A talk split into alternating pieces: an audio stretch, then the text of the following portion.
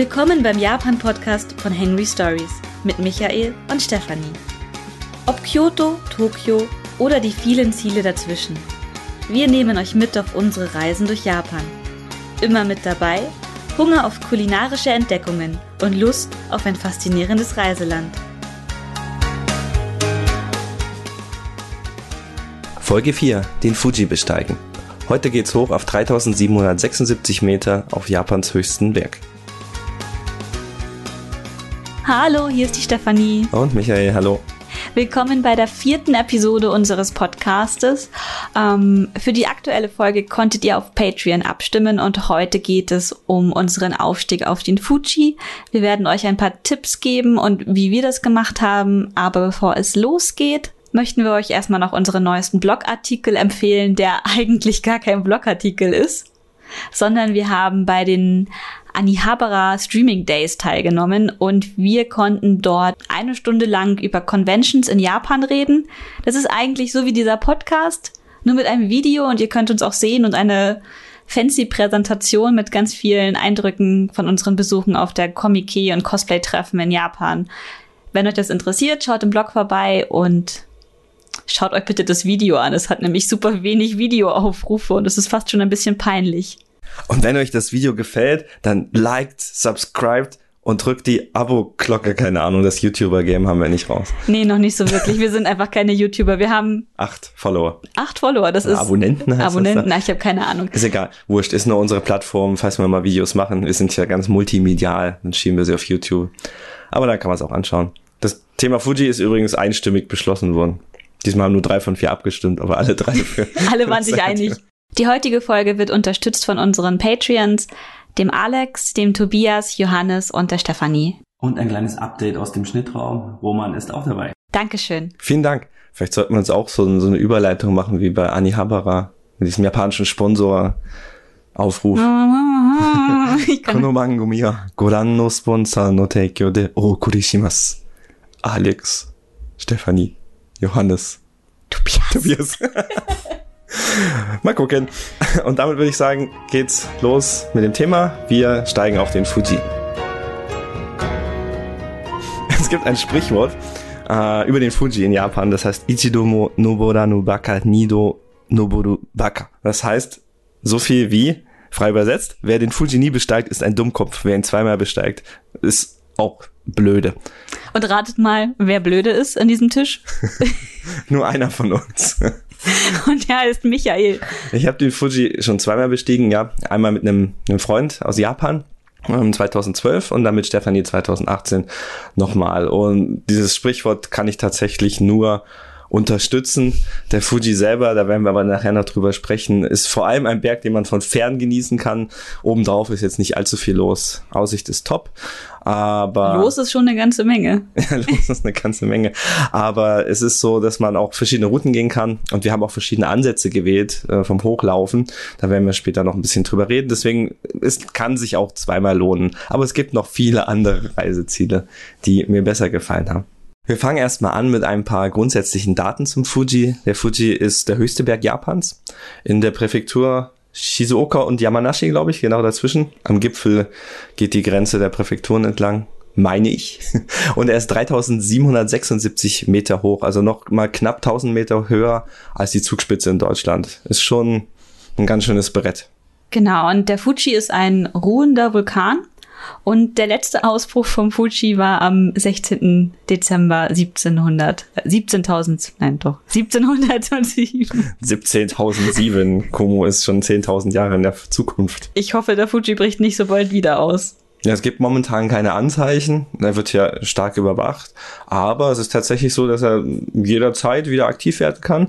Äh, das wäre sehr schlecht für Japan, wäre auch sehr schlecht für Tokio, je nachdem, wo der Wind herkommt. Äh, wäre wahrscheinlich auch schlecht für den Flugverkehr auf der ganzen Welt, wobei das momentan eh sehr eingeschränkt ist. Ähm, aber ja, wie gesagt, er ruht. Das heißt aber nicht, dass er nicht aktiv ist. Den Fuji kann man tatsächlich sogar aus Tokio sehen Besonders im Winter ist die Sicht ein bisschen klarer. Da kann man ihn eigentlich von jedem Hochhaus, von jeder größeren, höheren Brücke sehen. Und wenn man zum Beispiel nach Enoshima oder Kamakura fährt, was aus Tokio ja ein super beliebter Tagesausflug ist, kann man auch den Fuji sehr gut sehen. Hm, Von Shosenji aus haben wir ihn auch gesehen, ne? Oben von der Izu-Halbinsel. Generell, der Fuji ist eigentlich omnipräsent, wenn man in Japan ist. Er ist fast von überall her zu sehen, wenn man mit dem Shinkansen von Tokio nach Kyoto fährt, fragen einen die Zugangestellten, ob man auf der Seite sitzen möchte, wo man den Fuji sehen kann. Und ich muss auch sagen, nach all den Jahren, die wir jetzt nach Japan reisen, der Fuji hat für mich kein bisschen an Faszination eingebüßt. Also jedes Mal, wenn ich ihn wieder sehe, denke ich mir, oh, der Fuji, geil. Ja, man möchte auch im Flugzeug immer, immer schauen, ob man nicht auf der Seite sitzen kann, wo man gerade am Fuji vorbeifliegt. Ein oder zweimal hatten wir Glück. Da konnten wir aus dem Fenster heraus Bilder machen. Sind wir sogar relativ nah dran vorbeigeflogen. Das war ziemlich cool.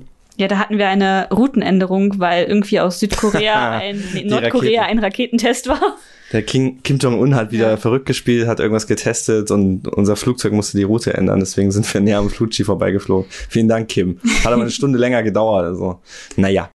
Der Fuji ist seit 2013 auch Weltkulturerbe, was äh, erstmal überraschend ist, denn er ist ja ein Berg und steht eigentlich für Natur.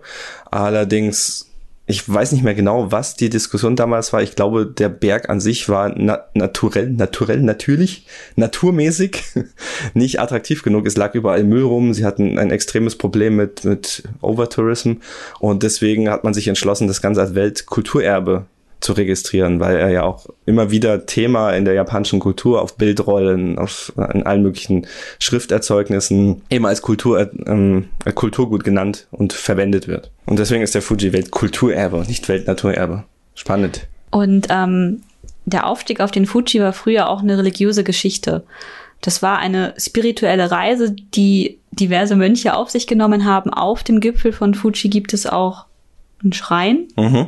Und mittlerweile ist das aber ein Massentourismusphänomen, auf den Fuji zu steigen. Stichwort Massentourismus. Äh, Auf dem Fuji steigen jedes Jahr Tausende, Hunderttausende Touristen sogar. Im Jahr 2000, Heise 22 steht hier, war der bisherige Höchststand erreicht mit 321.000 Besuchern, die innerhalb dieser kurzen Zeit, in der der Fuji geöffnet hat, äh, nämlich, nämlich? Ähm, der Yoshida Trail öffnet meistens am 1. Juli und die anderen drei Trails öffnen so zum 10., 11. Juli und geöffnet haben sie so bis zum 10. bis 15. September, je nach Jahr, wie sich gerade die Tage ausgehen. Also knapp zwei, manchmal zweieinhalb Monate.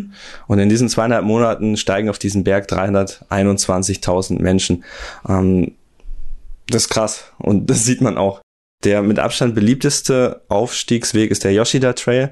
Der hat im Peakjahr hat er 184.000 Besucher verzeichnet. Die anderen, was haben wir hier? Fujinomiya Trail ist der zweitbeliebteste, so mit 78.000. Und dann kommt der Subashiri Trail mit 48.000 Wanderern. Und was ist der andere da? Gotemba. Gotemba. Gotemba Trail, der ist der am wenigsten besuchteste. Der ist, glaube ich, der längste. Das ist der längste und der, der nur relativ wenig Hütten und Stationen hat, wo man sich auch wieder mit Wasser und so eindecken kann. Deswegen ist der halt auch bei den Leuten, die eben das zum allerersten Mal machen, wie es halt die meisten so machen, eben nicht so beliebt. Der ist wirklich was für etwas erfahrenere Wanderer. Ja, und der hat in diesem Jahr, im, zwei, im Jahr 2000, knapp 10.000 Wanderer gesehen. Ja, 10.000 ist im Vergleich zu 184.000 nochmal eine ganz andere Hausnummer.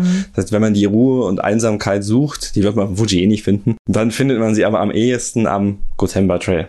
Nicht Man sollte aber auch ein bisschen Bergsteigerfahrung haben. Ja, die Zahlen schwanken ein bisschen. Also wie gesagt, im Jahr 2000 war der Höchststand von den Zahlen, die wir jetzt gerade sehen. Das ging dann so ein bisschen parallel, dann ist es wieder etwas runtergesunken bis zum Jahr 2017, wo es wieder leicht angestiegen ist. Die Gründe kennen wir nicht, nicht so genau, weil eigentlich ja die Tourismuszahlen in Japan insgesamt steil nach oben gingen. Hätte man auch davon ausgehen können, eventuell gehen die Fuji-Zahlen auch steil nach oben, aber scheinbar gibt es da so eine, so eine gewisse Grenze. Sind auch ausländische Touristen gar nicht so arg viele, würde ich fast behaupten. Genau, also es gibt auch jedes Jahr so einen kleinen Kalender, wann so die, ihr kennt bestimmt beim Disneyland die Kalender, wo angesagt wird, an diesen Tagen sind viele Besucher da. Genau das gibt's auch für den Fuji. Es gibt nämlich so die Wochenenddaten, die sind besonders bei den Japanern beliebt natürlich.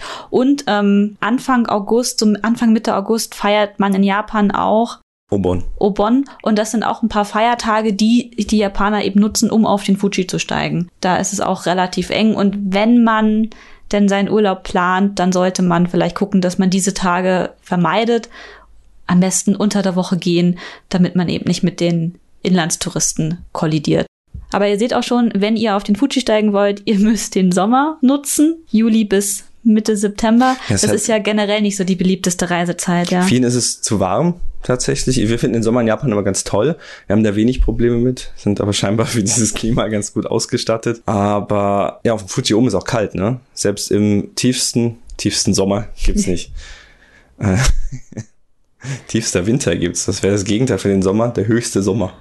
Im Hochsommer, selbst ja, ja, selbst im Hochsommer gibt es auf dem Fuji teilweise Frost. Wir hatten so ein Grad oder zwei Grad. Weil wir hatten Temperaturen um den ähm, Gefrierpunkt. Meine Instagram-Stories haben es bewiesen. Ich habe nochmal nachgeschaut. Ich habe extra Temperaturmessungs gemacht und das war halt bei 0 Grad. Temperaturmessung mit deiner Handy-App. Ja, keine Ahnung. Frag mich nicht. Instagram gibt Temperatur aus. Ich weiß nicht, wo es her hat. Naja, weiß auch nicht. Aber es ist auf jeden Fall im Krater oben auch immer so eine Eisschicht noch drin. Also die schmilzt selten oder nie, weiß ich gar nicht. Aber es ist ja schön erfrischend auf jeden Fall dort oben.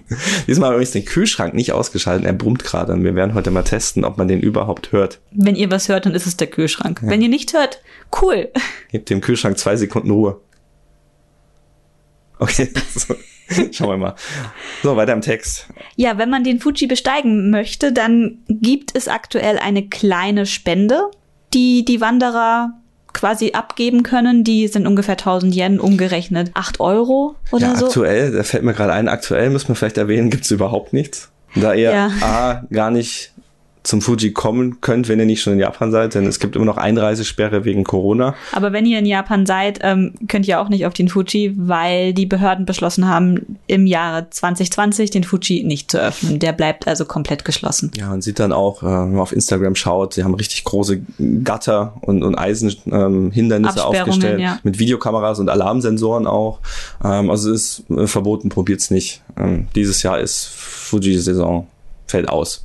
Tut dem Berg vielleicht auch mal ganz gut. Eine kleine Erholungsphase. Ja, Und genau da kommen wir wieder zurück zur Spende, von Zur der ich Spende, gerade ja. reden wollte. Genau. Ähm, diese acht Euro, die eingesammelt werden, die werden dafür genutzt, um Infokampagnen für die Fuji-Besucher zu veranstalten, Infobroschüren zu drucken. Es gibt tatsächlich, ja, ich habe es ja gerade schon gesagt, ich habe geinstagrammt auf dem Fuji. Es gibt Wi-Fi bis hoch auf den Gipfel. Das ist damit eingerichtet worden und tatsächlich ähm, die Erforschung und das Errichten von Biotoiletten wurde damit oder wird damit finanziert. Das ist nun aber auch so, dass eine Zeit lang nur knapp die Hälfte der Leute diese Spende tatsächlich ausgegeben haben. Man kann sie sogar mit Kreditkarte vor Ort zahlen und da stehen kleine Zelte rum und jeder, der auf den Fuji geht, sollte meiner Meinung nach diese Spende zahlen. aber die Hälfte der Leute einfach das nicht gemacht hat. Es war ja freiwillig. Es war Es gab freiwillig. keinen Zwang.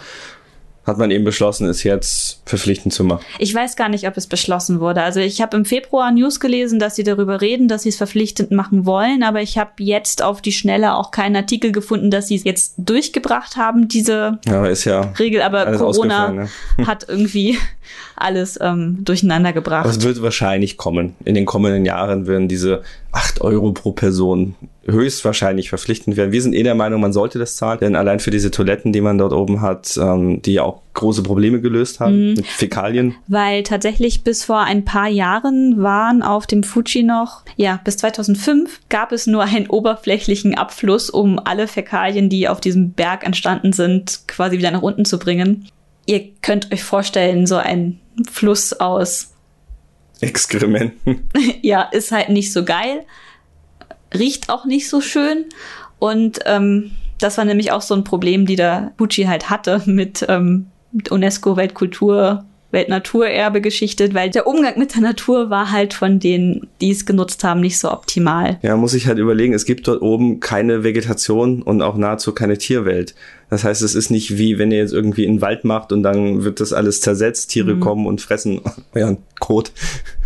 Reden wir wirklich über Kot im Podcast. Ja. Ähm, sondern das liegt dann halt da rum und, und fließt herum und stinkt und Und deswegen wurden halt diese Toiletten eingerichtet. Das sind so, so Bio-Öko-Toiletten, wo tatsächlich mit Muscheln und Sand irgendwie alles gereinigt wird.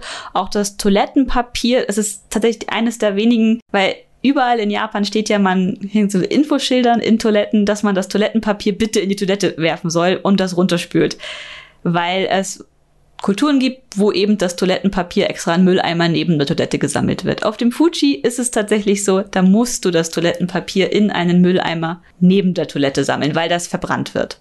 Das ist auch für uns total ungewohnt. Also irgendwie, man, man denkt ja, äh, eklig. Aber wenn man es erklärt bekommt, äh, es macht alles total ist Sinn. die Hemmschwelle auch kleiner. Und die Toiletten kosten ähm, 200 Yen. Also habt ein bisschen Kleingeld dabei, 100 Yen Stücke.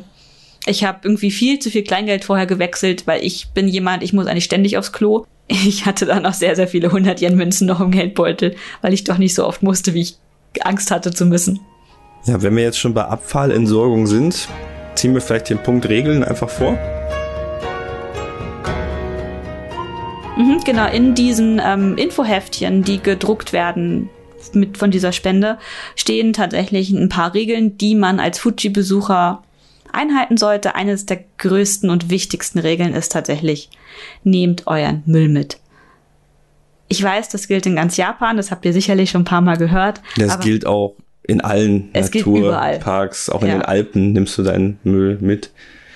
Ähm, eigentlich selbstverständlich, aber naja. Ja, ähm, tatsächlich, es gibt Fotos von vor noch 20 Jahren, wo wirklich Mülldeponien am Fuji waren. Also da lagen Autos, Kühlschränke, alles Mögliche und die Leute haben sich mittlerweile formiert und kümmern sich darum, dass eben das nicht weiter verkommt, eben weil es halt auch touristisch ein hohes Interesse daran gibt, den Nationalpark rund um den Fuji auch entsprechend zu vermarkten. Ganz wichtig ist, da wohnen auch Tiere auf diesen Bergen. Verlasst die Wege nicht. Außerdem ist es sehr gefährlich, weil die Wege sind gesichert. Aber wenn ihr außerhalb der Wege rumlauft, tretet ihr Geröll lose und das fällt dann nach unten auf irgendwelchen Köpfen, was sicherlich nicht so toll ist. Ja, und auch wenn mal was passiert, ist es natürlich gut, wenn man den Rittern sagen kann, ich bin auf dem Yoshida Trail. Zwischen ähm, der siebten und achten Station. Und nicht irgendwo auf dem Berg, weil man hat, liest ja jedes Mal, ähm, jedes Jahr, auch letztes Jahr gab es wieder diese Fälle mit diesem Instagrammer oder so sogar? Ja, das war tatsächlich eine bisschen andere, anders gelegene Geschichte, weil ich habe ja gerade erzählt, dass ihr nur zwischen 1. Juli bis Mitte September auf den Fuji steigen also, dürft. Was ich, was ich sagen wollte, ja. bevor du die Geschichte jetzt okay. erzählt, ist, der Fuji ist gefährlich. Ja. Da sterben jedes Jahr Menschen, auch in der Saison, ähm, weil es spitze Steine sind, wenn man umknickt, wenn man runterfällt irgendwo. Ähm, das ist jetzt kein, keine Todesfalle oder so. Oder es reicht einfach nur die Höhenkrankheit. Und die Höhenkrankheit können wir nachher auch nochmal mhm. drüber reden, ja. Aber vorsichtig sein, das geht eigentlich immer, wenn man in der Natur mhm. oder in den Bergen, gerade in den Bergen unterwegs ist, denn da kommt halt nicht einfach mal ein Krankenwagen vorbeigefahren. Ja, ihr sollt kein Graffiti oder irgendwelche Unterschriften hinterlassen, also ritzt nicht euren Namen irgendwo rein in irgendwelche so viele Bäume gibt's nicht auf dem Fuji, aber ritzt das nicht in irgendwelche Hütten, mal ja, und, irgendwo unten rum. halt schon, ne? Also genau. bevor du über die Baumgrenze kommst, hast du ja schon doch sehr reichhaltige Vegetation mit diesen Wäldern, die da unten sind. Die gehören ja auch dazu zum ja. Fuji. Die gehören jetzt nicht zum Aufstieg so sehr dazu, aber gerade an der fünften Station gehst du ja auch erstmal in den Wald rein, wo diese Pferdchen dann rumlaufen mhm. und so. Aber malt nicht. da nichts rum, kritzt nichts in die Bäume, lasst es einfach mhm. sein. Und ihr sollt nicht campen und auch keine Lagerfeuer machen. Ja, Wildcampen, das hatten wir schon mal bei der Fahrradfolge, ist ja sowieso verboten in Japan, aber gerade auf dem Fuji ist es halt einfach auch lebensgefährlich. Ja, eine Regel steht hier nicht drauf, die fällt mir aber spontan noch ein, nichts mitnehmen. Ja. Steine vom Fuji, ähm, könnte man meinen, ist ja ein tolles Souvenir und so, sollte man nicht tun. Wenn das jeder dieser 320.000 Leute macht, ähm, ist vom Fuji bald nichts mehr übrig. Ist ja bald nicht mehr 3.776 Meter hoch. Keine Ahnung. Ja, und die Geschichte mit ähm, der Bergsteigsaison. Ähm, man hört ja immer wieder, dass es verboten wäre, außerhalb dieser Bergsteigsaison auf den Fuji zu steigen. Das ist nicht ganz so einfach. Also erfahrene Bergsteiger, die tatsächlich mit Eispickel und was für ich für eine krasse Ausrüstung sich da die Berge hochklettern können, die können das tatsächlich tun. Sie müssen so einen Bergsteigplan einreichen bei den Behörden, der muss genehmigt werden. Die Behörden wissen dann, dass da jemand hochgeht. Wenn was ist, erfahren sie davon. Und im letzten Jahr hat ein YouTuber live gestreamt, dass er den Fuji besteigt und tatsächlich während des Livestreams, kurz bevor er auf dem Gipfel war, ist er abgerutscht im Winter im Schnee, ist tatsächlich gestorben und konnte auch erst irgendwie einige Zeit später die Leiche geborgen werden, weil im Winter ist das einfach eine Eispiste da oben wenn ihr euch mal Bilder von der Kirschblüte anschaut aus Japan. Und da gibt's ja diese, dieses ganz berühmte Bild von dieser Pagode mit dem Fuji im Hintergrund und den Kirschblüten. Pagode. Micha. ja, die Pagode ist, wenn man in echt bei ihr steht, nicht ganz so schön. Aber wir waren auch da und waren ein bisschen enttäuscht. Aber da seht ihr ja auf diesen Bildern mit der Kirschblüte und dem Fuji im Hintergrund, da ist immer diese Eiskuppe auf dem Fuji drauf. Und gerade so im Juli, wenn die Saison startet, ist dieses Eis gerade mal so weg. Und ja, im Oktober ist das alles wieder zu da oben. Und es ist einfach arschkalt. Ich meine, es ist jetzt im Sommer ja auch schon Minusgrade da oben. Ist halt nicht so geil. Also nur erfahrene Bergsteiger dürfen im Winter hoch. Es gibt auch noch so ein paar Touren, die so Nebensaison-Touren anbieten.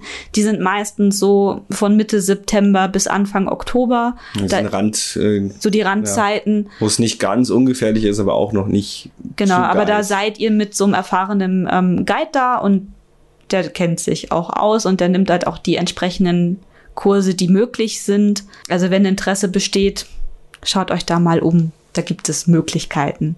Aber wenn ihr total unerfahren seid, Höhen zu erklimmen oberhalb der 3000er, lasst es lieber sein. Ja, apropos Höhen. Wir hatten die Höhenkrankheit schon angesprochen. Ja, die Höhenkrankheit ist tatsächlich ein Problem, vor der ich ganz, ganz große Angst habe. Und Ja, und ich weniger.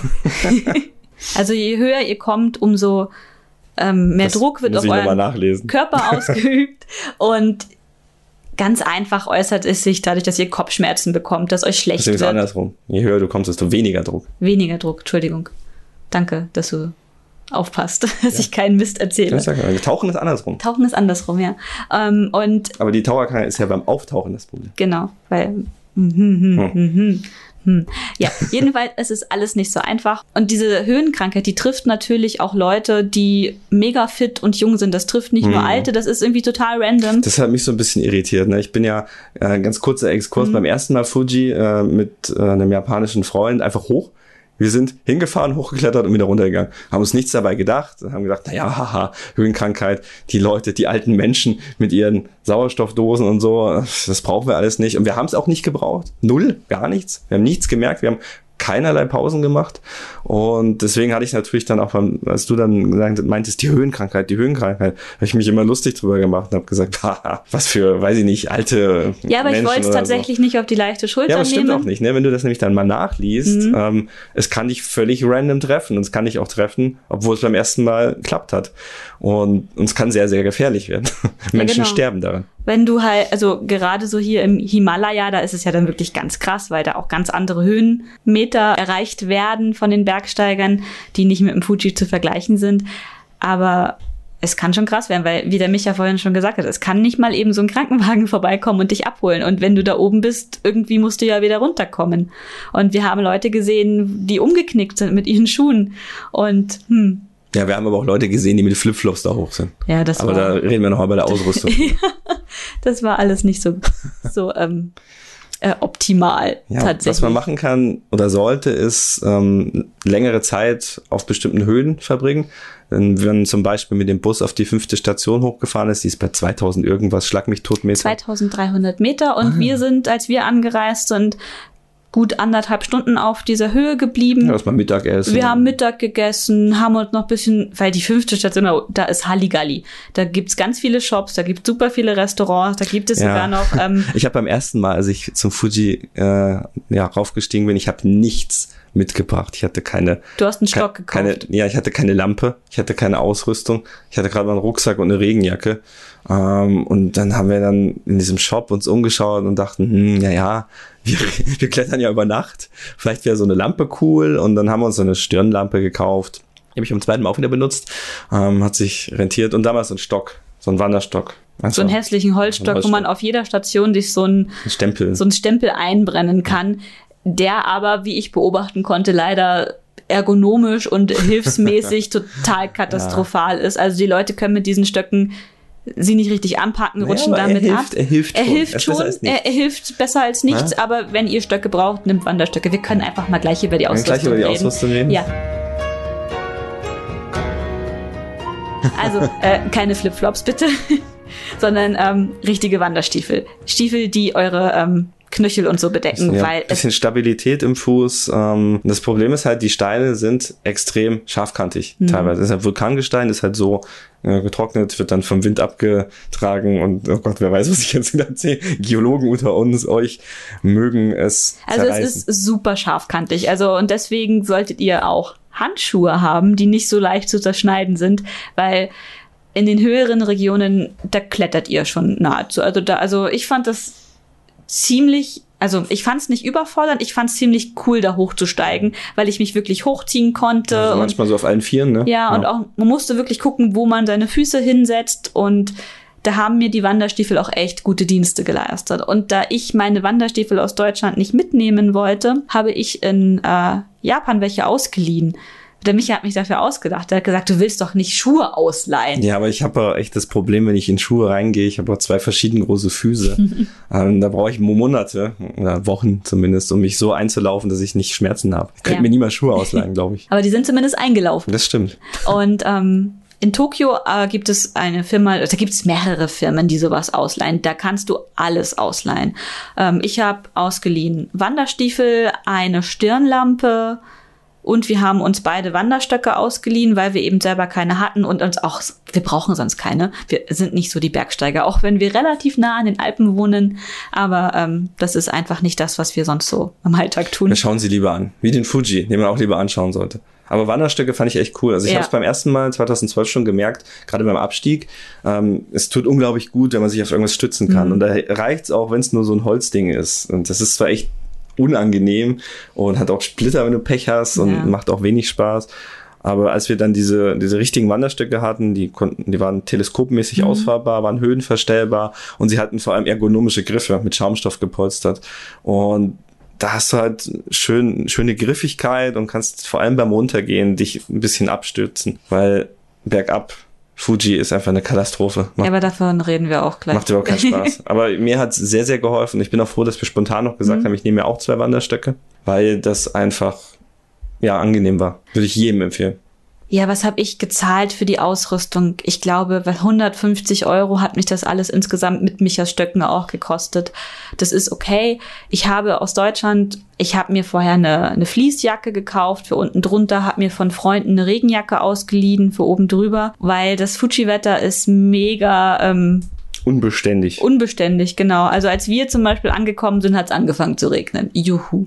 Also wir sind in Regenwolken hochgelaufen bis auf die siebte Station. Und ich war so froh, weil ich habe mir vorher aus dem Rilakuma Store von Micha ähm, so einen Regenhut, also so einen so, so einen Fischerhut mit so einer breiten Krempe kaufen lassen, weil ich dachte, ja okay, wenn wir den Fuji wieder runterlaufen, dann weil ab der sechsten Station ungefähr ist man oberhalb der Baumgrenze und dann ist man halt den äh, der Sonne, Regen, allem ausgeliefert. Und das war halt für mich, dachte ich, so ein Sonnenschutz für meinen Kopf. Aber im Endeffekt ist es auch bei Regen ziemlich cool, weil es die Brille vor Regentropfen schützt, wenn der Regen nicht so mega krass kommt. Ansonsten ist Hut generell ein Must-Have.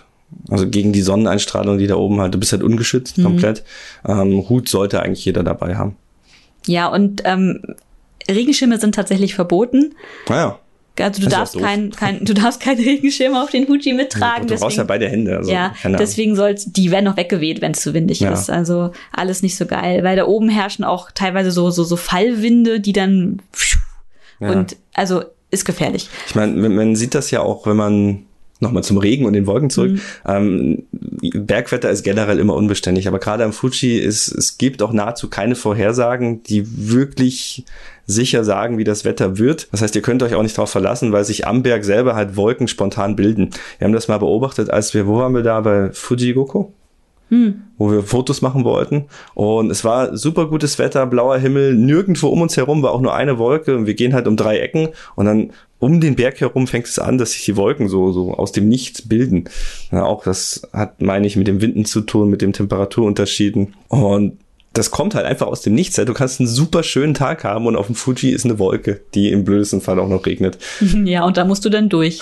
Deswegen Regenjacke und auch ganz wichtig ein Rucksackcover. Die Rucksackscover, die wir extra für diesen Fuji-Aufstieg gekauft haben, die nutzen wir heute noch, weil es eine sehr sinnvolle Anschaffung gewesen. Ja, oder man hat halt gleich einen wasserfesten Rucksack. Ja. Aber gibt's selten. Die sind schon sehr outdoorig und teuer. ja. Und äh, ganz wichtig ist eben auch, dass ihr bedenkt, dass die Temperaturunterschiede relativ groß sein können. Also ihr beginnt auf der fünften Station im Hochsommer. Wir sind bei 30 Grad Sommerwetter gestartet. Ich glaube, es war mehr. es kann auch sein, dass es mehr war. Aber ähm, dann sind wir halt hoch durch den Regen und oben waren halt 0 Grad. Das ist halt schon ein großer Unterschied. Ich habe ganz viele Leute oben auf dem Fuji gesehen, die diese goldenen Rettungsdecken dabei hatten und sich quasi damit dann oben eingewickelt haben. Da war ich ein bisschen neidisch. Ja, ich bin eher Fan der Zwiebeltechnik dass man immer mehr anzieht und oben, mhm. also ganz wichtig ist ein Windschutz. Wie heißen diese Jacken? Windbreaker heißen die, glaube ja. ich. Ähm, weil selbst wenn die Temperatur nicht so weit runtergeht, die Winde sind schon sehr, sehr krass. Also du hast oben nahezu keine Schutzmöglichkeiten. Es gibt dort so einen kleinen Schrein und es gibt da auch einen Laden, aber es gibt eigentlich keinen Aufenthalts, keinen Schutzraum in dem Sinne. Das heißt, ihr sitzt dort ähm, teilweise Stunden, wenn ihr auf den Sonnenaufgang wartet, einfach auf einem Berg, ohne irgendwo in Deckung gehen zu können. Das kann schon sehr kalt werden. Hm, der Micha hatte damals, glaube ich, ihr hattet so einen kleinen Gaskocher dabei. Ja, wir hatten Kaffee. Den hatten wir nicht und ich war ein bisschen. Aber bei uns neidisch. hatte der Shop auf. Ja, bei uns hatte der Shop. Mhm. Hm. Und ansonsten, ja, wichtig ist vielleicht auch, wie ihr aus Tokio zum Fuji kommt. Da fahren Busse. Ist relativ easy. Hm. Ja, man kann auch Zug fahren, ne? Nach äh, wo ist das Fuji Yoshida und, und dann musst du aber irgendwann, glaube ich, sowieso in den Bus umsteigen, wenn du auf die fünfte Station Ja, willst. aber es gibt direkte durchfahrende Busse, die auf die fünfte Station fahren. Hm. Die kosten ähm, pro Person knapp 5000 Euro, äh, Yen. 5000 Yen. knapp 40, 45 Euro. Äh, ist okay. Hm. Also, Früher war das ein Riesenchaos, als ich 2018 gefahren bin.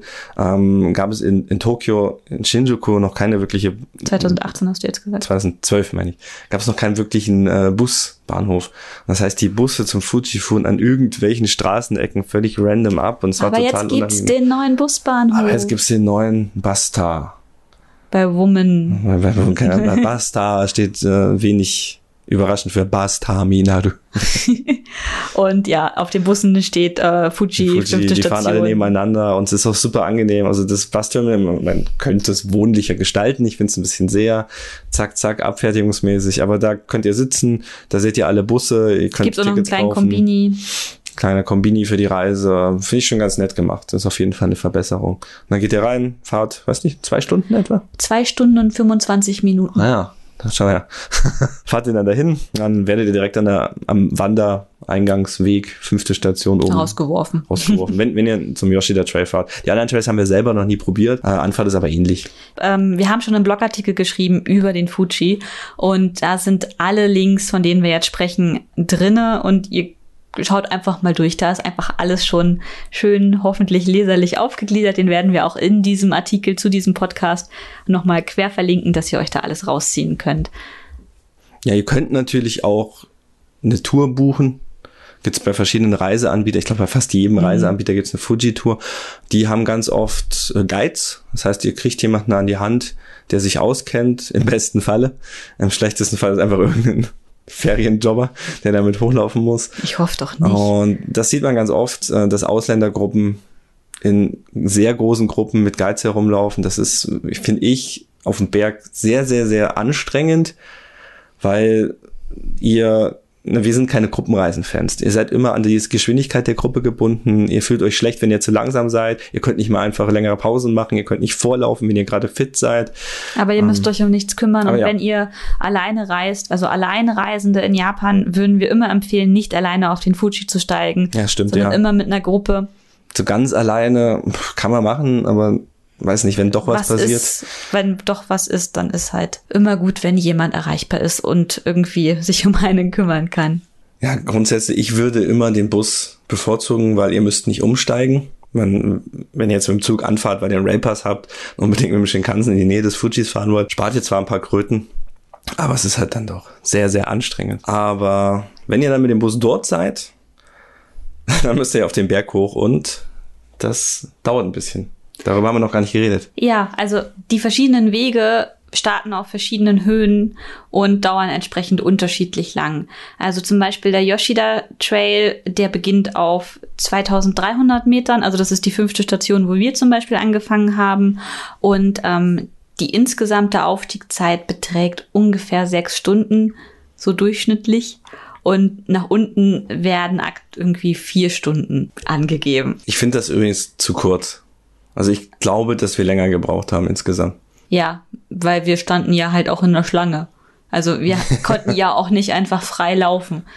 Weil du kannst deine Geschwindigkeit ab einer gewissen Höhe sowieso nicht mehr bestimmen, weil die Wege so schmal sind, dass du nicht an irgendwem vorbeigehen kannst. Mhm. Das ist halt ein Problem. Wenn viele Leute da sind, dann bist du halt auch langsamer. Das hat halt ja. andere schon ähm, um den Sonnenaufgang am Gipfel gebracht. Ja, oder um den Bus. Oder um das den Bus. Das ist so die einzige Problematik, die, die ich jedes Mal hatte, beide Male, wo ich hoch bin.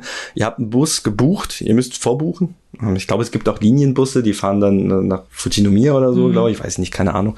Und wenn ihr aber einen Bus bucht, einen Direktbus von Shinjuku nach Tokio, dann hat er eine gewisse Abfahrtszeit. Ihr müsst einen Bus buchen. Das heißt, ihr müsst auch zu einer gewissen Zeit wieder unten sein. Und mich hat das beide Male extrem unter Druck gesetzt, weil ich dachte, ich will den Bus nicht verpassen, ich will den Bus nicht verpassen. Ja, und mich hat das auch sehr unter Druck gesetzt, weil ich das nicht wirklich genießen konnte. Ich, der Micha, wir müssen jetzt los. Und ich so, aber, es ja. ist doch 6.30 Uhr, der Bus fährt um 11.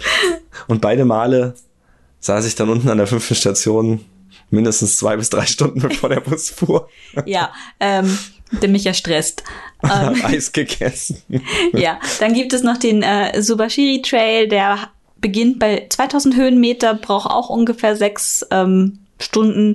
Der trifft sich auch irgendwann auf halber Höhe mit dem Yoshida Trail mhm. und ähm, die beiden Trails verlaufen dann gemeinsam. Da müsst ihr denn, wenn ihr ähm, beim Runtergehen ein bisschen aufpassen, dass ihr auch in die richtige äh, Richtung lauft und nicht den falschen mhm. Trail mit runterrennt. An ein, zwei Stellen waren die Schilder ein bisschen unklar, aber grundsätzlich ist die Ausschilderung auch mit diesen äh, 1000 Yen mhm. Gebühr, die wird glaube ich auch in die Beschilderung gesteckt, genau. ist besser geworden. Ja, und ähm, Subashira, diese tolle, diese, diese Staubpistenabfahrt, oder? Genau, also der, der Yoshida Trail und der Subashiri Trail. Also ihr werdet nie die Leute treffen, die runtergehen, wenn ihr nach oben geht. Also da sind getrennt. Ja, Auf- und Abstieg ist getrennt. Ja, genau. Auf- und Abstieg ist getrennt, das wollte ich sagen. Das ist auch gut so. Genau, und da kommt man sich nicht so ins Gehege.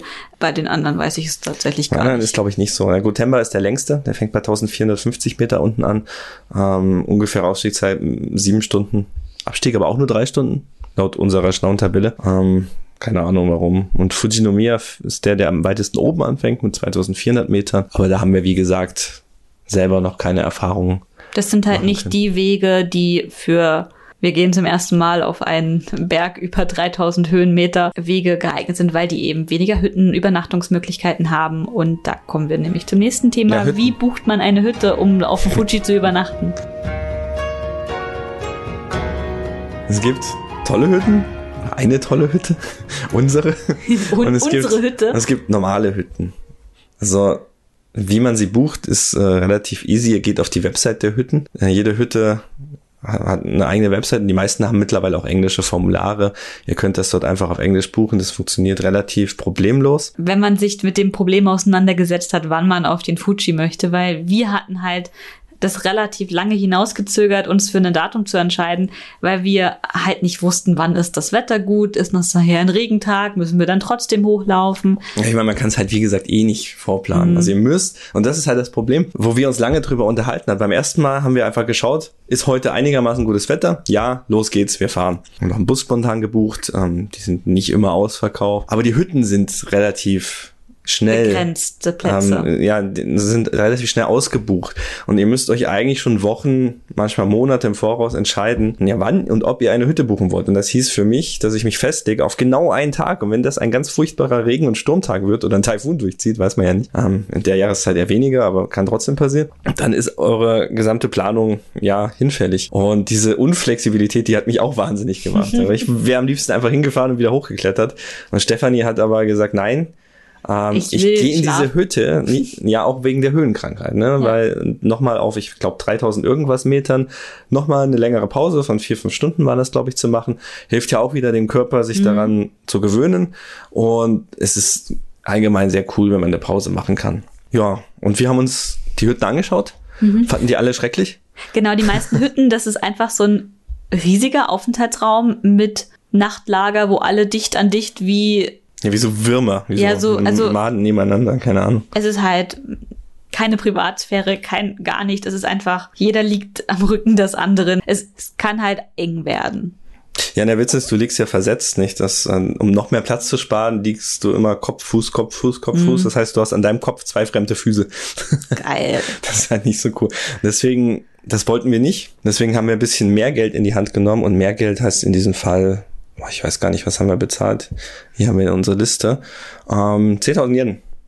Wir haben 10.000 Yen bezahlt, ich glaube für zwei Personen. Nee, das ist pro Person, Person? gewesen. pro Person, äh, aber für eine Doppelkabine. Das hieß für uns, wir hatten so ein, so ein bisschen, ja, wie groß war die Kabine? Wie so ein, wie so ein Wie so ein Doppelbett. größeres Doppelbett, ne? Ja. Also schon okay, man konnte sich äh, gut reinlegen, hatte auch ein bisschen Platz für seine Klamotten und äh, sein Gepäck. Man hatte auch und, eine eigene Lampe und so. Und man hatte, Strom. man hatte vor allem Trennwände dazwischen. Also es war jetzt kein Zimmer, aber es waren zwischen diesen Kabinen waren jeweils Holzwände eingezogen. Es war trotzdem offener Raum, mehr oder weniger. Ihr könnt euch das wie so ein Hostel-Mehrbettzimmer vorstellen. Wie jeder hat sein eigenes Doppelbett mit einem Vorhang davor. Ja, ungefähr. Nur ein bisschen Rustikaler. rustikaler abgetrennt. Und zu diesen ähm, 10.000 Yen gehörte auch ein Abendessen dazu. Wir haben so eine ähm, Hamburger, Hamburg, Hamburger, eine Bulette. eine Bulette bekommen. Fleischpflanze. Fleischpflanze. Und wir haben auch so ein Frühstücksbento mitbekommen. Mit Inari-Sushi, die ich leider gar nicht mag. Micha Hm. Ja. hat sich gefreut. Aber ich. Gab's nicht auch Curry? Nee. Nee, Curry war eine Alternative. Also es gibt meistens Curry oder eben Irgendwas Einfaches. Ja. Also irgendwas relativ Einfaches, was sich gut vorbereiten cool. Es lässt. ist, es ist warm. ja. Ihr habt so eine, so eine richtige Mahlzeit und das hat schon gut getan. Ich fand's nice. Ja, so richtig schlafen kann man halt nicht, weil man muss sich relativ früh wieder auf den Weg machen, wenn man denn unbedingt den Sonnenaufgang sehen möchte. Ja, Dösen eher, ne? Wir kamen ja. Ja. so 18 Uhr oder so an. Dann wurde es Nee, schon nee, nee, nee, wir sind um 16.30 Uhr angekommen. 16.30 Uhr angekommen. Und dann so gegen 18, 19 Uhr wurde es aber dunkel, glaube ich. Mhm. Und dann hängst du da so ein bisschen rum, genießt den Ausblick oder Döst den, ein bisschen. den Blick auf die genau. Regenwolken. Also es gibt auch ein paar Leute, die einfach durchschlafen, die sich wirklich hinlegen und durchschlafen und die dann bei, sobald die Sonne wieder aufgeht, ähm, hochgehen. Und es ist auch gar nicht so dramatisch, weil man kann nämlich von allen Orten des ähm, Yoshida und Subashiri Trails ähm, den Sonnenaufgang sehen, weil die nach Osten ausgerichtet sind. Ja, ist aber langweilig. Ja, aber ob du den Sonnenaufgang nun von ganz oben oder Ja, dann kann ich auch, auch von der Hütte siehst. kann ich unten auch am Meer stehen. Dann sehe ich auch einen ja, Sonnenaufgang. vielleicht, aber nee, das finde ich gehört schon. Also es war für mich eines der großen Ziele. Ich will den Sonnenaufgang da oben sehen. Und das, dieses Ziel haben halt auch sehr viele Leute. Deswegen Ähm. Ja. Ist ab Mitternacht spätestens geht der Ameisenhaufen mit den Kopfstirnlampen weiter nach oben und ab der siebten, achten Station ist es halt wirklich Mhm. so schmal, dass man nicht mehr überholen kann. Ja, ihr braucht ja noch mal drei bis dreieinhalb Stunden von der Hütte, wo Mhm. wir waren, bis zum Gipfel. Und wenn ihr Sonnenaufgang um 4.25 Uhr bei uns sehen wollt, müsst ihr halt gegen Mitternacht spätestens schon euch auf den Weg machen. Wir Also, sind um halb zwölf losgelaufen, weil wir auch ungeduldig waren und im Endeffekt waren konnte eh wir nicht mehr schlafen. Ja, ne? wir konnten auch nicht schlafen. Im Endeffekt waren wir viel zu früh oben. Eine gute Stunde vor Sonnenaufgang. ja, wobei ich das halt nicht viel zu früh finde. Also ich war 2012 noch früher Mhm. oben, da waren wir, glaube ich, zwei bis zweieinhalb Stunden. Wir sind noch einmal um den Gipfel rumgelaufen, äh, nachts, ähm, weil wir gesagt haben, wir wollen auf die höchste, höchste Stelle. Und die höchste Stelle ist nämlich nicht da, wo du ankommst, an diesem Schrein äh, beim Yoshida Trail, sondern auf der gegenüberliegenden Seite des Kraters, da ist so eine Wetterstation. Da sind wir dann auch vorbeigelaufen. Wir haben die Gipfelumwanderung, haben wir ja nach dem Nach Sonnenaufgang Sonnenaufgang. gemacht. Und wir hatten aber so viel Zeit, deswegen haben wir gesagt, wenn wir schon da sind, dann werden wir auch den Sonnenaufgang am allerhöchsten Punkt erleben. Da steht dann diese Stele und da steht höchster Punkt Japan. Und ja, dann haben wir einfach gesagt, wir nutzen die Zeit. Und das ist ganz cool, wenn man den Sonnenaufgang dann über dem Krater sieht. Und das gibt so ein paar schöne Lichteffekte. Wenn man den Sonnenaufgang sieht. Also wir hatten ja beide Male Glück. Ich beim ersten Mal, da war das Wetter sowieso relativ gut und wir, dass wir, nachdem wir im Regen aufgestiegen sind, Ja, genau, ab so den frühen Abend hat's aufgeklärt, dass der Regen war weg. Wir konnten dann von oben, von unserer Hütte aus, nach unten auf die, die Landschaft vor dem Fuji mit den Seen und mit den Städten schauen und, und ein Gewitter. ein Gewitter beobachten. Das war schon mega cool, wirklich. Und dann hat's aufgeklärt und wir sind quasi unter klarem Sternenhimmel weiter nach oben gelaufen und haben auch sehr schön den Sonnenaufgang sehen können. Gut, wir verlieren uns jetzt so ein bisschen in persönlichen Anekdoten. Eigentlich wollten wir ja noch erzählen, wie der Aufstieg so für uns war. Und das heißt, wir würden jetzt einfach nochmal erzählen, was wir besonders toll fanden oder was, was uns gereizt hat am Fuji oder was, was besonders schlecht war. Stefanie, fang du doch mal an. Ich wollte unbedingt nach ganz nach oben. Das ist schon so ein, so ein Ziel gewesen. Also ich glaube, ich wäre ziemlich traurig gewesen, hätte ich es nicht geschafft. Deswegen wollte ich unbedingt die Pausen halt haben, weil ich halt echt Angst vor dieser Höhenkrankheit hatte. Ich hatte nicht mal Kopfschmerzen während des Aufstiegs, also alles fein. Ja, wir hatten auch beim zweiten Mal keine Symptome. Hm. Man wird dann auch nachlässig. Also ich nehme es jetzt wieder weniger ernst. Mir hat super viel Spaß gemacht, auf den Fuji zu steigen, weil am Anfang war es halt, man geht durch den Wald spazieren und man hat halt, während wir gerade so gestartet sind, hat man noch die letzten Leute runterkommen sehen, weil das letzte Stück ähm, durch den Wald, da trifft man auch die, die von oben nach unten kommen. Und ich dachte mir, was schauen die denn alle so leiden? Das sah so ein bisschen wie Zombie-Apokalypse. Das sah aus, so schlurfende Massen kommen auf dich zu, alle total übermüdet und kaputt. Ja, genau, Michael. und wir lachen sie noch aus beim Hochlaufen. Noch voll motiviert und naja. Wir haben es bereut, dass wir gelacht haben. ja, vor allem der Micha. ähm, und im Endeffekt, der Aufstieg war super. Also es hat mir super viel Spaß gemacht, erst zu spazieren und dann wirklich bisschen zu klettern. Ich fand's cool. Also ich fand's wirklich richtig cool und ähm, ich habe mir anfangs auch super viele Gedanken gemacht, dass ich zu wenig Wasser oder so dabei hätte und ähm, im Endeffekt, man kann sich auf jeder Station Wasser nachkaufen. Es kostet ein bisschen mehr als unten. Aber ja, ein bisschen mehr ist gut. Also es kostet ja im Automaten schon viel und mhm. die Automatenpreise sind noch mal mindestens verdoppelt. Ja, es aber ist nicht billig. Es ist nicht billig, aber Trade-off mit hochschleppen oder nicht, ne? Genau, also ich, ich finde, das lohnt sich schon. Ich glaube, wir haben ein oder zweimal auch eine Cola oder so zwischendrin gekauft, ja, weil wir was süßen wollten. Ja, und genau, wir haben Kaffee gekauft auf unserer Hütte, als wir angekommen sind, weil wir viel zu früh vom Abendessen da waren und noch Zeit überbrücken konnten. Und was ich halt nicht so toll fand, war tatsächlich runterzugehen. Also es war so ein mega, also das, was ich so toll fand beim Aufstieg, dass ich halt unterschiedliche ähm, Sachen am Wegesrand hatte. Ich bin durch die Bäume gelaufen, dann bin ich durch die Baumgrenze, dann waren nur noch Sträucher da. Die Wolken und, den und dann Regen. Wolken, Regen. Ja, es war alles super spannend. Und als wir runter sind, war es einfach nur noch so ein blöder Zickzackkurs wo du einfach nur durch Steinchen rutscht nach unten und auch weit und breit keine Toilette mehr. Also wirklich von ganz oben bis irgendwie zur fünften Station gefühlt gab es keine Toilette mehr. Eine gab es irgendwann zwischendrin. Und wenn du aber eine drückende Blase hast und nach unten gehst, das ist so unangenehm. Ja, das, das fand ich nicht so geil. Ja, das finde ich auch. Fand beide Mal den Aufstieg relativ cool. Ähm, und den Abstieg beim ersten Mal habe ich es nicht ganz so krass empfunden. Beim zweiten Mal mit meinen relativ neuen Wanderstiefeln. Ich ja, hatte einfach Michael. super Schmerzen und haben mir auch Blasen gelaufen. Also es ging, es war jetzt nicht Mörder, aber ich habe schon gejammert. Ja. Ja. aber es ist einfach, also mir hat einfach geistig dieser, dieser, was du meintest beim Aufstieg, das Neue, das Spannende, das ähm, Überraschende hat mir halt total gefehlt, weil du halt beim, beim Abstieg, okay, du kannst die Aussicht besser genießen, weil du ja nach unten schaust mhm. quasi. Mhm. Aber die wird halt auch irgendwann langweilig und du siehst, du musst ja auch nach unten auf den Weg schauen und du läufst wirklich diesen Zickzackkurs in diesem Vulkan Sandgestein für Stunden über Stunden. Gut, dauert insgesamt nur vier Stunden, aber es kommt dir so vor, wie mhm. Stunden über Stunden nach unten. Also und wir es ist sind, einfach so null stimulierend. Ja, also, also wir sind nicht. um 6.30 Uhr haben wir mit dem Abstieg begonnen und wir haben nicht auf die Uhr geschaut, wann wir wieder unten waren, aber es war irgendwann zwischen neun und zehn Uhr sind wir angekommen und der Bus fuhr irgendwann 11.30 Uhr oder so. Ja, das war schon okay. Es war schon okay, ja.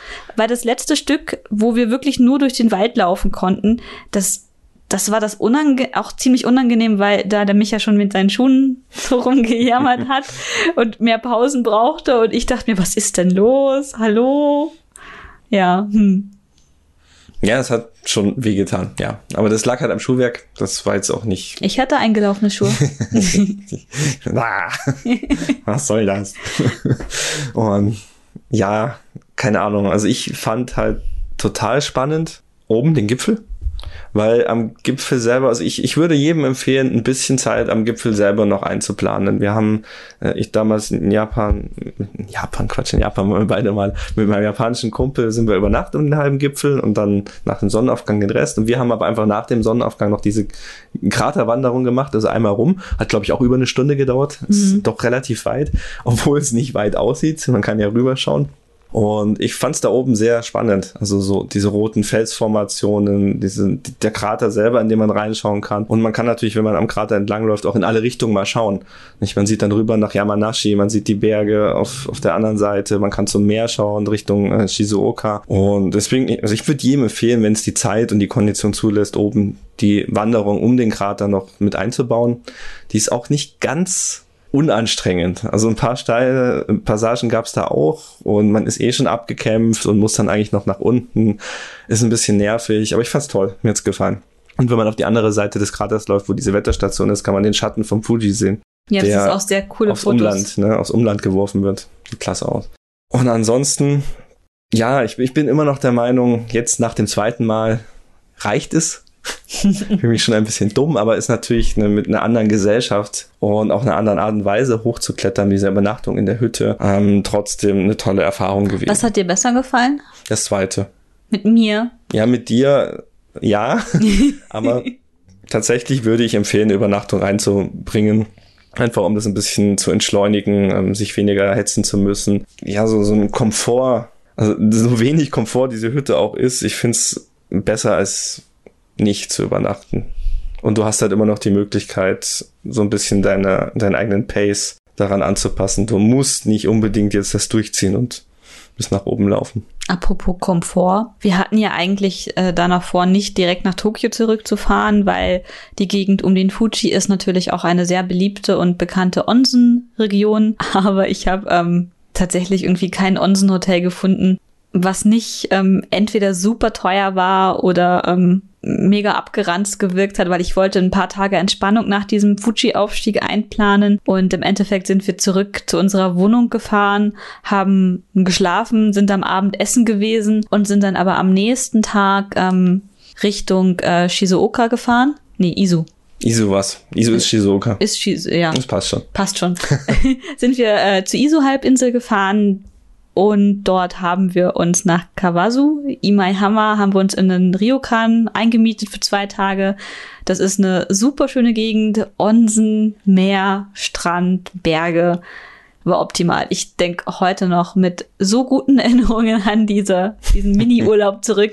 Also, boah, das glaubt ihr gar Ja. nicht. Also man darf das nicht unterschätzen, wenn man, wie ich, sich ein bisschen blasen läuft, aber auch ähm, an, an sich der Auf- und Abstieg ist körperlich sehr anstrengend. Und wenn ihr das in einen relativ kurzen Urlaub hineinpackt, ihr müsst Auf- und Abstieg zwei Tage einplanen, aber auch eins bis zwei Tage danach sind verloren. Wenn ihr am, Ja, verloren. naja, wenn du mittags um 11 Uhr in den Bus steigst nach Shinjuku, dann schläfst du erstmal und du wirst danach auch nicht mehr viel machen an diesem Tag. Das stimmt. Und je nachdem, wie du, wie fit du körperlich bist, wirst du auch am übernächsten Tag noch Erholung brauchen.